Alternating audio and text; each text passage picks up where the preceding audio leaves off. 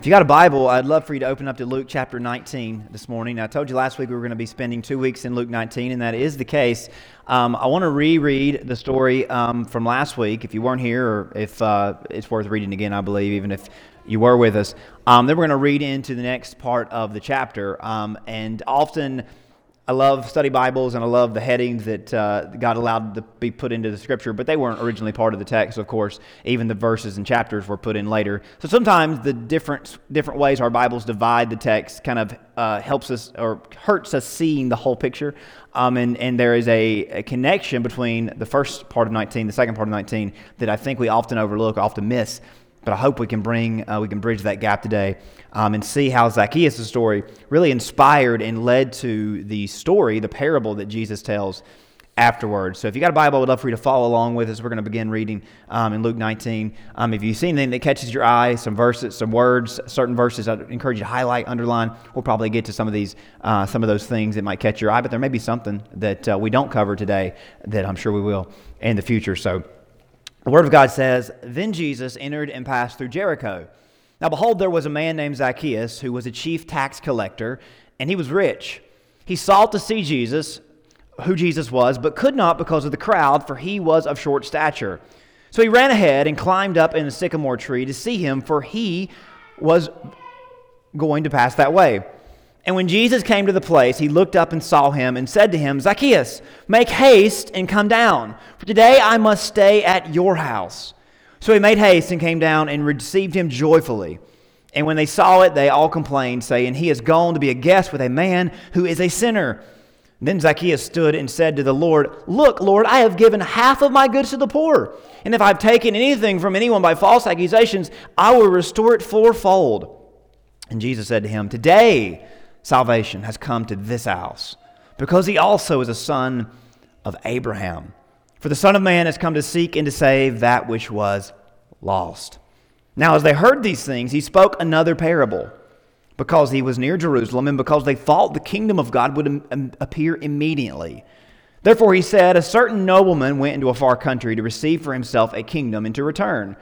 So he called ten of his servants and delivered to them ten minas and he said to them, Do business until I come. But his citizens hated him and sent a delegation after him, saying, We will not have this man to reign over us. And so it was that when he returned, having received the kingdom, he then commanded these servants to whom he had given the money to be called to him, that he might know how much every man had gained by trading.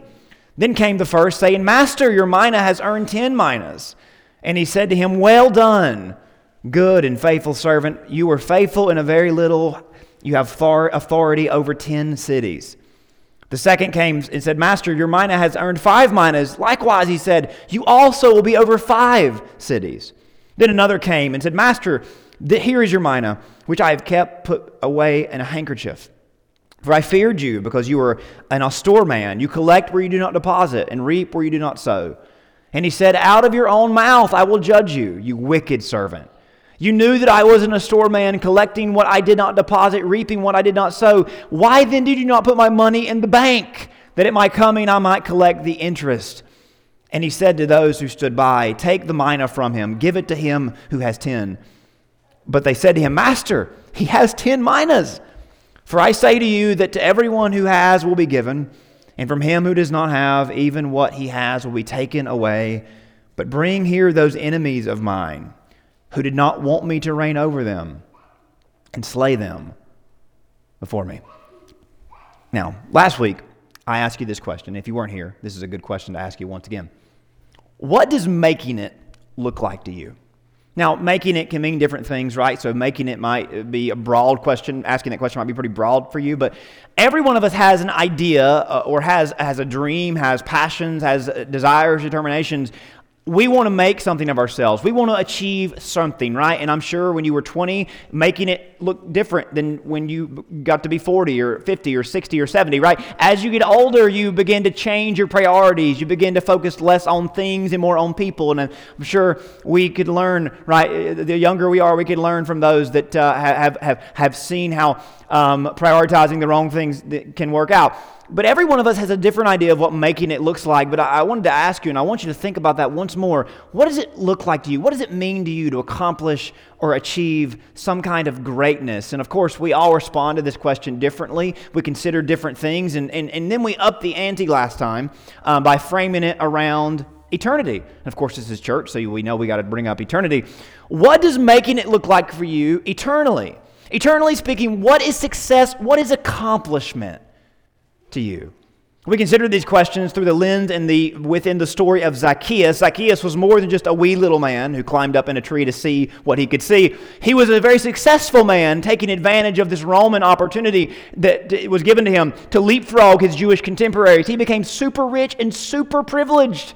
He followed a way that seemed to be overflowing with success, worth, and fulfillment. And of course he did, because wouldn't anybody, given that opportunity to jump stratospheres in, in, in, in society, given the right circumstances, given the right chance, it would be hard to say no to that sort of opportunity in his day, just like it is for our in us in our day. We all have this want, we all have this desire, we all have this determination to make something of ourselves. But we discovered something in this story.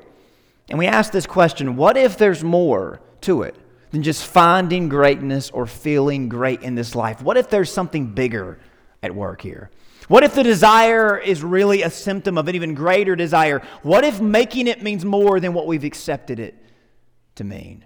We came to the conclusion, and God's Word and His Spirit has helped us to arrive here, that we have a greater need. That our greatest need behind all of our ideas, all of our aspirations, all of our determinations, more than a want for success, more than a want for worth or fulfillment, we all want, we all need, we all long for approval.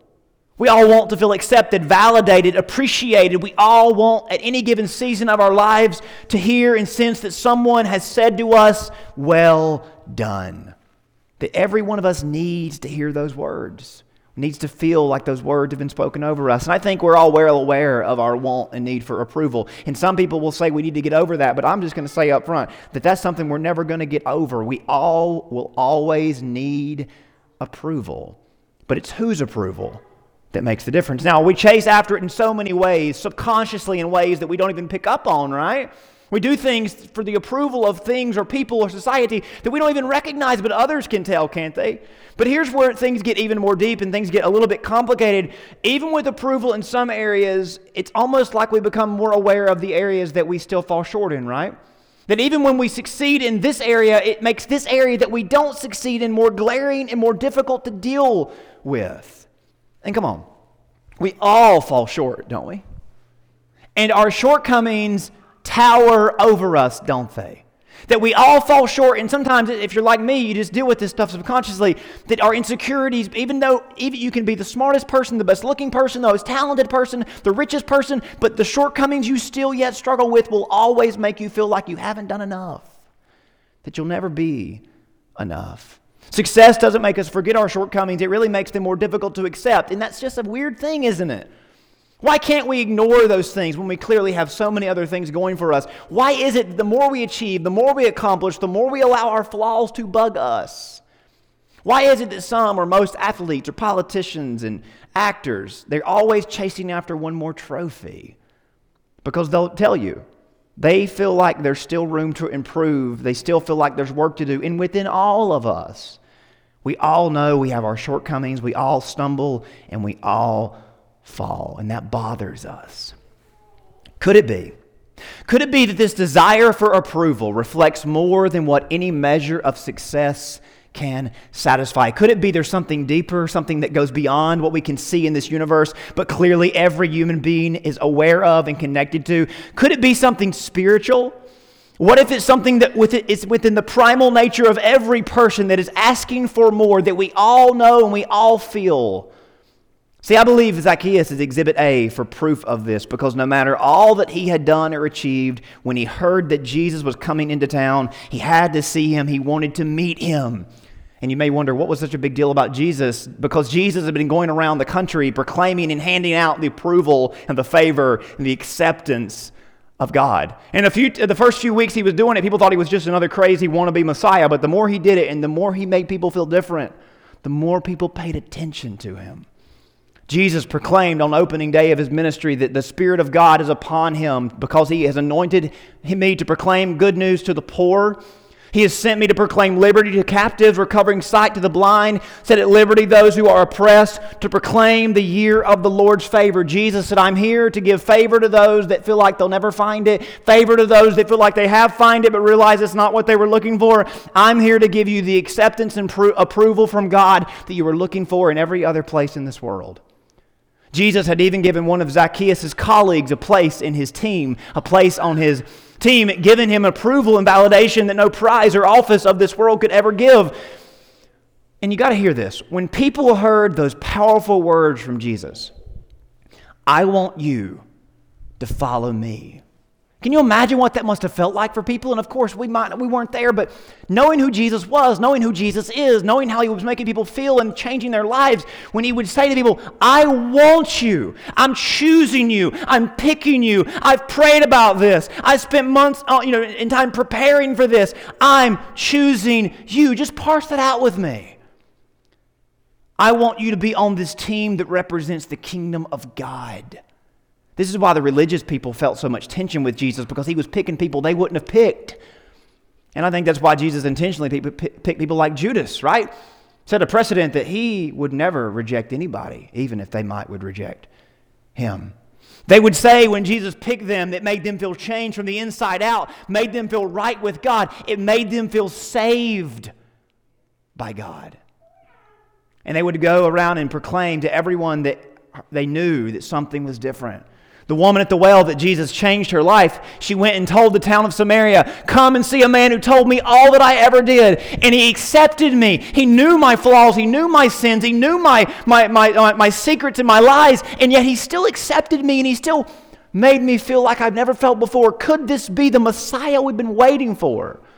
There was that man that was born blind that Jesus healed, and they tried to accuse the man and Jesus of being heretical outside of the bounds of the law and the temple. And the man responded to the religious crew, Whether he's a sinner, I don't know, and I don't care. What I do know is that I was blind and now I see, okay? I met Jesus, and everything's different. He changed me from the inside out, literally for this man. But for so many others, it was a spiritual, it was an internal change. Everyone had the same story to tell. Something was different, something was new. And the reason why Jesus had to offer was what he had to offer was so powerful and so fundamentally impactful to the core of every person. Was those shortcomings we feel, those flaws we carry around, those are symptoms, reflections of this disconnect we all suffer as people.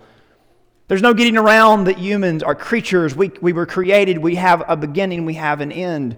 We all share a single creator, a one and only God of the universe. And regardless if you believe the scriptures, it's undeniable that there is some kind of disconnect between every one of us and God. It, in our nature, on our own, we're fallen in need of not just validation, but vindication. And the good news is Jesus came to bring this to every one of us. Romans 3 says, Of course, we all have sinned and fall short of the glory of God, but we all are justified by His grace as a gift through the redemption that is in Christ. The solution for our longing and our desire for approval is found in and only in Jesus. Ephesians 1, verse 6 to the praise of the glory of His grace by which He made us accepted. If we were accepted by grace, that means we're kept by grace. You don't earn grace, it's given to you because we couldn't earn it.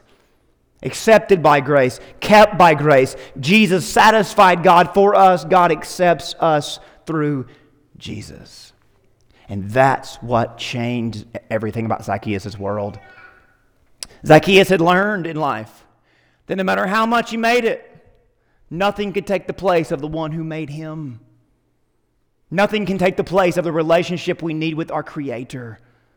And through Christ, salvation is not based on what we might do, it's secured by who Jesus is and what he has done. That's what we learn from the story of Zacchaeus because Jesus proclaims to him, Salvation has come to this house because Jesus came to his house. That's what made the difference. But there's more to the story than just this. We start seeing it teased out at the end of the story that leads into the second part. When Zacchaeus responds, he, verse 6 says he received Jesus joyfully. Literally, he welcomed him, but also internally, spiritually, he accepted Jesus. He trusted in Jesus. He received him into his heart. And then they begin to murmur and, and say bad things about both him and Jesus. But then Zacchaeus has this, in, this change of heart's real. Because for a chief tax collector to say what he says in verse 8 is radical. It's fun. It's, it's just crazy. You would never do this. And he didn't have to do this because Jesus has already accepted him. So Zacchaeus, moved by something, he says, Lord, I'm going to give half my goods to the poor, and if I've wronged anybody, I'm going to pay them not just what I took from them, I'm going to pay them four times as much because I'm so stinking rich. I won't, I'll still be rich after I do this. But that's not the point. I feel compelled to do something different because you have made me different. Now, Jesus, notice Jesus doesn't respond and say, Well, that won't be necessary. Zacchaeus didn't need this worldly good anymore because he received Jesus, and there's more. Zacchaeus felt moved, compelled to right the wrongs he had made. Zacchaeus did some wrong things in his quest to make it, but being made new, he was on a quest to do the right thing. And that's where the next part of Luke 19 is going to take us as our conversation shifts from what is it, what is making it look like, to what, what does meaning something look like. We decided what making it looks like is all found is all re- re- resolved in being accepted by Christ, being approved by God. That not about what we do, but about what God has done. But because we have come to Christ, because we're made new, that we begin to desire to mean something more, to mean something in this life for eternity. When Zacchaeus gets a taste of the bigger picture, it's more complete. The more complete picture, he starts thinking about more than just making it. He starts thinking about the meaning of his life, the purpose of his life. Immediately after encountering Jesus, he starts thinking with a brand new perspective. And I think the story expedites it for the sake of the narrative, but that is what Christ does for us. The point of this text isn't that being better makes us saved, the point of this text is that belonging to Jesus will make us better. You hear that? Belonging to Jesus leads to becoming like Jesus. This is a pretty novel idea, but that's, that's the case. Zacchaeus was met, met his creator and instantly started thinking about what he had been doing with his life and how he'd been wasting his life. And it truly speaks to our lives being saved. And Jesus says in verse 10 his mission is to seek and to save that which is lost, to keep our lives from being wasted, our lives from being lost. What salvation's all about. Jesus saves our life from being a waste. He saves our life for a purpose, from waste for purpose. Forgiven and delivered. Being found by God, we find a way to uh, purpose in God. Of course, it's not just through righting the wrongs, it's through avoiding the wrongs, through living right, it's reframing our entire lives. See, before we were saved, we think and imagine everything that we receive, every opportunity, every day, it's just our own disposal to do what we want, to do it however we want, to find our way, to make our way. But when we belong to God, we feel the call to become like Jesus, to be like Jesus. We see every day, everything, every opportunity as carrying some kind of eternal significance. We talk about this a lot around here, but I think it's appropriate. We sit under the teachings in Christian institutions that would tell us that Zacchaeus was silly for wanting to change the way he lived once he received Christ. Maybe someone would say there was no reason for him to have to do what he did or do what he did. That Jesus would have said to him, Oh, you don't need to do that, Zacchaeus. You keep that for yourself. Eat, drink, and be merry. Be full and be free. But the truth is, the liberty is that the sort of mindset to live life for whatever we want, to do it the way we want, that's not Christian. That's not free, that's not liberty at all. That's not purpose. That's as pagan as carnal and carnal as it can get. Jesus was on his way to Calvary to die for our sins when he encountered Zacchaeus like this. He invites you and I to take up our crosses and follow him, not to die with him, but to find life in him. Luke 9 tells us earlier in the gospel if anyone would come after me, let him deny himself, take up his cross daily, and follow me. For whoever would save his life will lose it, but whoever loses his life for my sake will save it and will find it. Sounds like Zacchaeus found it. That even if it meant giving up everything he had, it was worth it to him. And notice, nobody told him to do this. No one said, You better or I won't. It was something he felt internally. This is where it might not make sense because within us, as every Christian, every Christian even, is this desire to protect and preserve and defend. But remember, What do you need more than anything? God's approval. What do you crave more than anything? God's approval. What do you have in Christ? God's approval. And His approval is greater than any success, worth, or fulfillment. So, doing life God's way is the way to ensure that we continue in His peace and in His joy. The way to ensure that one day when we get to heaven, when we step into eternity, we'll hear those words we so long to hear. Well done. Jesus must have knew people were questioning Zacchaeus' sudden change of heart, maybe wanting to ask questions about the necessity of such drastic change. Of course, Jesus loved to answer questions before they were ever asked, and thankfully, he goes on to tell a parable that addresses this exact topic. Verse number 11 says, really, what was going on around the scene here, that as he spoke these things, uh, because he was near Jerusalem and because they thought the kingdom of God would appear immediately. So, after hearing Zacchaeus declare his faith, and announce his new intentions. Hearing Jesus, uh, hearing Jesus affirm his faith, announce his new beginning. Jesus, of course, heard the mumbling, he heard the grumbling, the wondering if Jesus expected this radical change out of everyone. And verse 11 clues us in on how radical this change really was.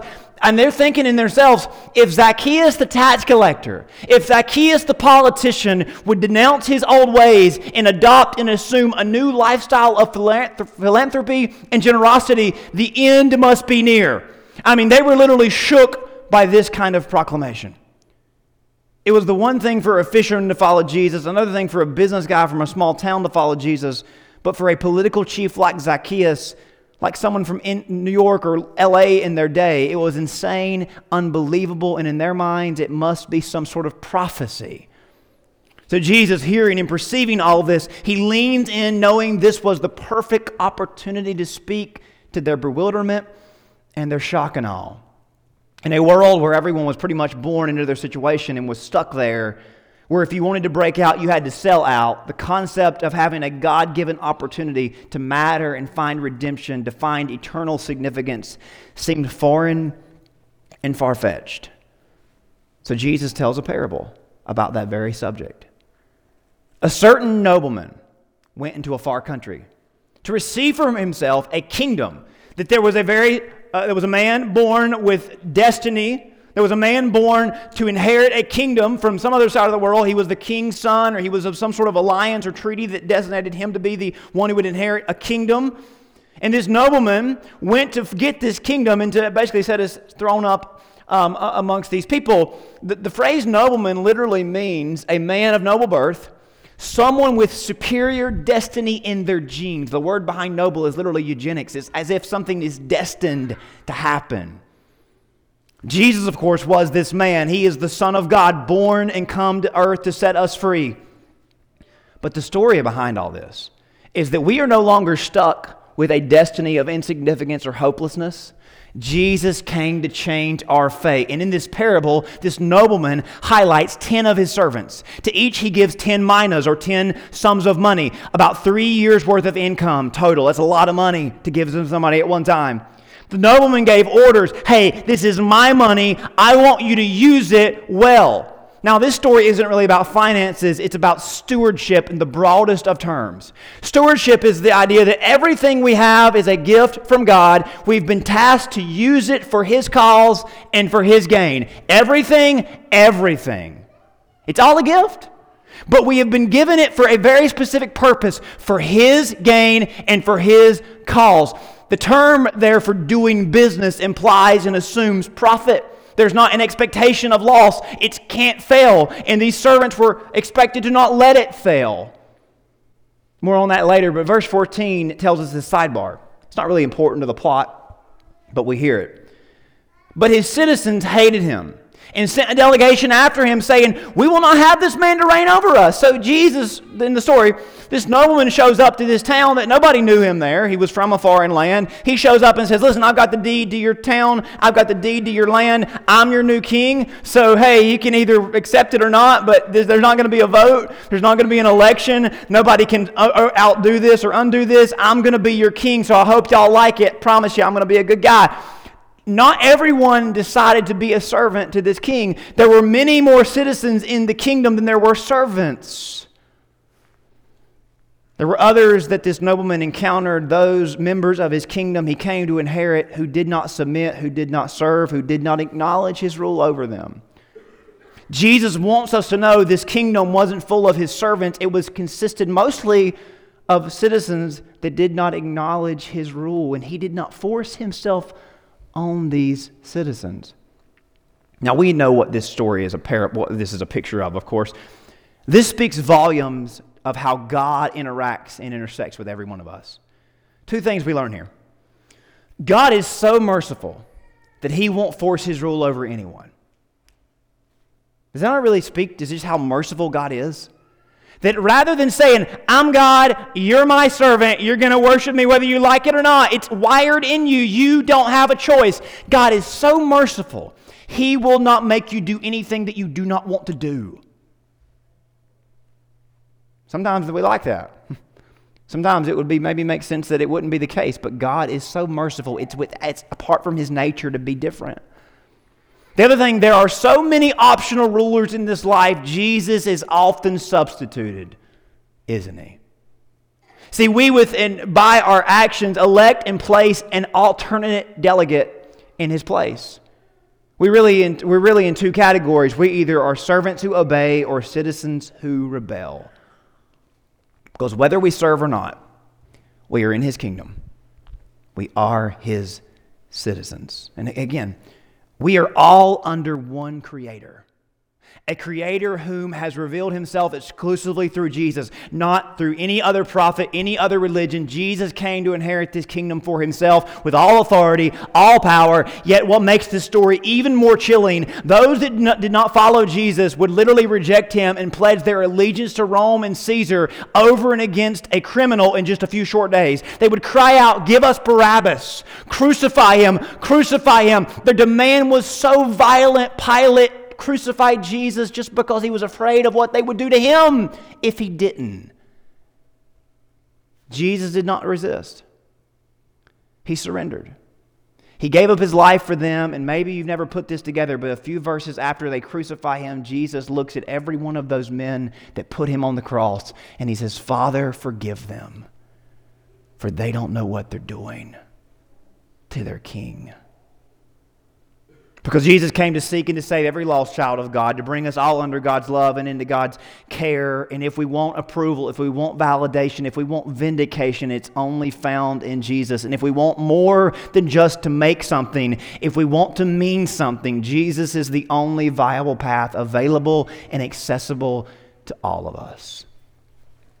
Jesus came to die for all, to offer forgiveness and significance to all, to show us our place in eternity, not just our generation. He established and commissioned a following to go to the ends of the earth, spreading a message of hope and love no matter the cost, free of charge. Do you understand that? That Jesus was so set on winning the world, he commissioned his followers, you and me, the original disciples, he uh, commissioned his followers, go and tell the world about me, even if it costs you your life. And it cost all of them their lives. He so loved the world, it didn't stop at the cross. He built a church that would be about loving and helping and giving hope to people, and he commissioned his followers to put others before themselves. He commanded his followers to love everyone, not just their friends. What other religion even offers anything near to this? What other offering even comes close to this? No institution of man, no religion, no philosophy holds a candle to Christianity. So the question becomes if we resist, why haven't we surrendered to Jesus? In life today, tomorrow, and forever, who or what offers us a better alternative? And if your response to this question is, I really haven't thought about it, then my request is, how about thinking about it right now? Because you don't want to miss this. You can't afford to miss this. Your soul wants approval. You want to matter in Christ alone. We find our acceptance and we find our significance. So, do you want to serve Him or do you want to resist Him? I think the answer is almost self evident, and your soul is pressing you right now, even to give an answer if you have never before. Let me say this. Maybe you wonder why preachers and speakers like me try to persuade or present things to you like this in these environments with emotion and strings. We take our cues from Jesus.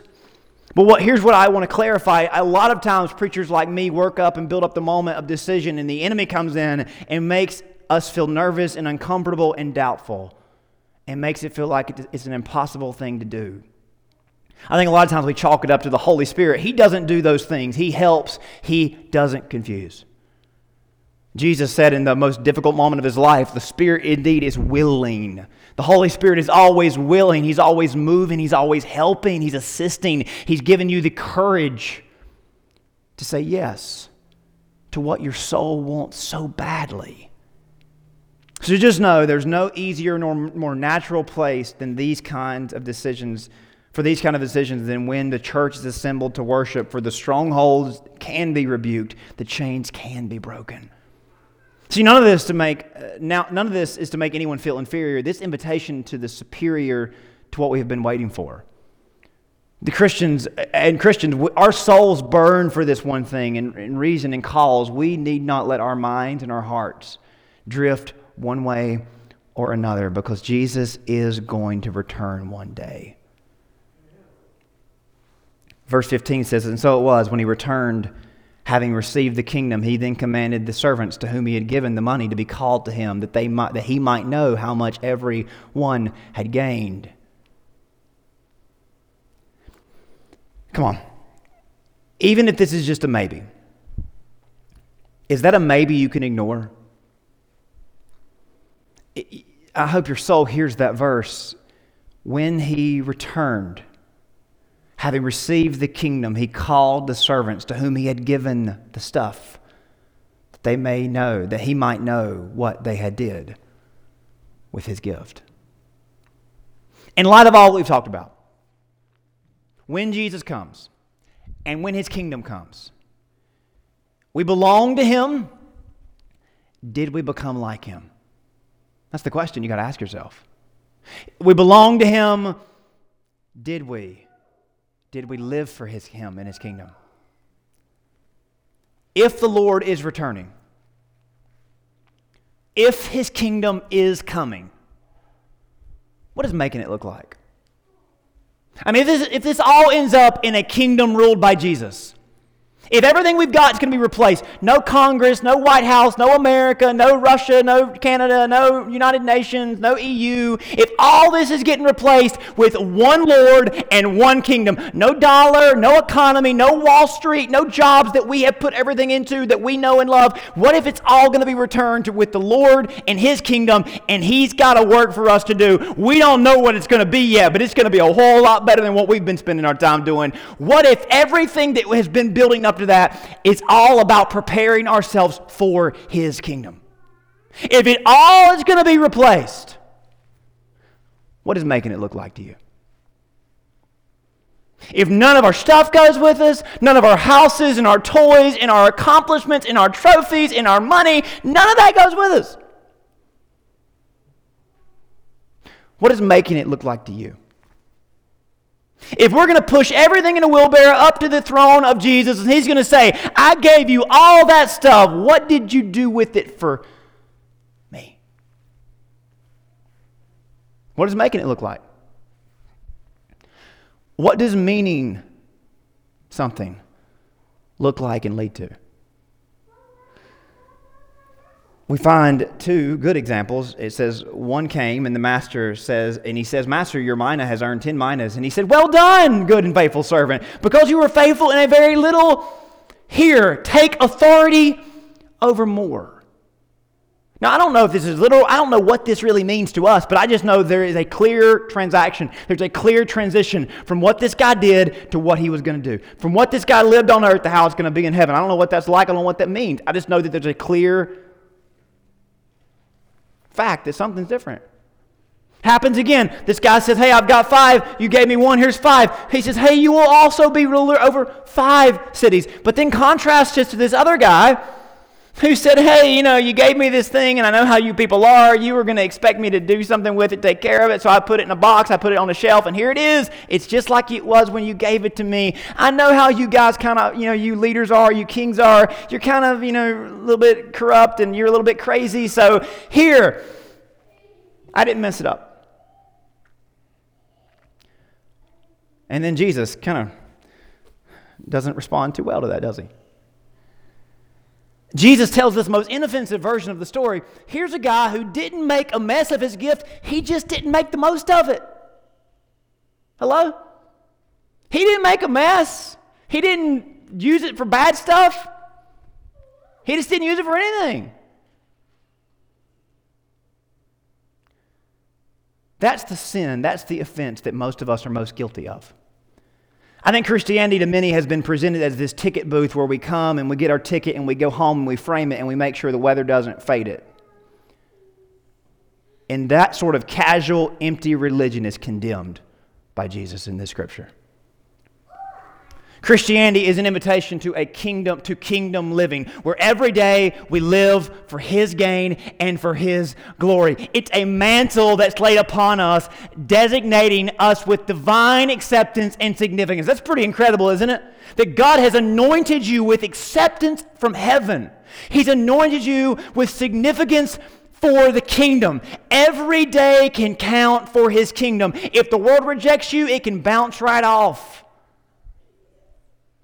You can have passion and purpose. It's burning within every one of us. Every day can count for the kingdom in some way, big or small, noticed or unnoticed. Verse 26 and 27 it says, "For I say to you that everyone who has been who will be who has will be given, and from whom him who does not have, even what he has will be taken from him." And then he goes back to those other people. Bring here those enemies of mine who did not want to, me to reign over them and slay them before me. The end. It's kind of a harsh way to end the story. One of the servants who wasted his gift is demoted, but what does that mean? I don't know. And then the citizens are destroyed. What does that mean? I don't know. Because they did not want the kingdom to over them. Here's what I do know. Ultimately, the lazy servant and the rebellious citizens got what they wanted. Right? They didn't want him to be their king. They, he didn't want to use what the guy gave him. They got what they wanted. They asked for this. They couldn't have wanted it, though, really, right? More than making it, more than anything else. We want to matter. We want to know that, what, that who we are and what we've done is worth something.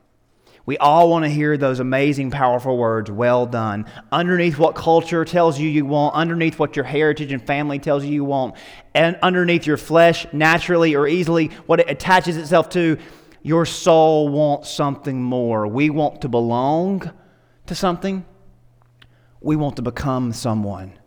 It's in our bones, it's in our blood, it's in our genes. Jesus came to earth to open our hearts and minds to his rule and his reign.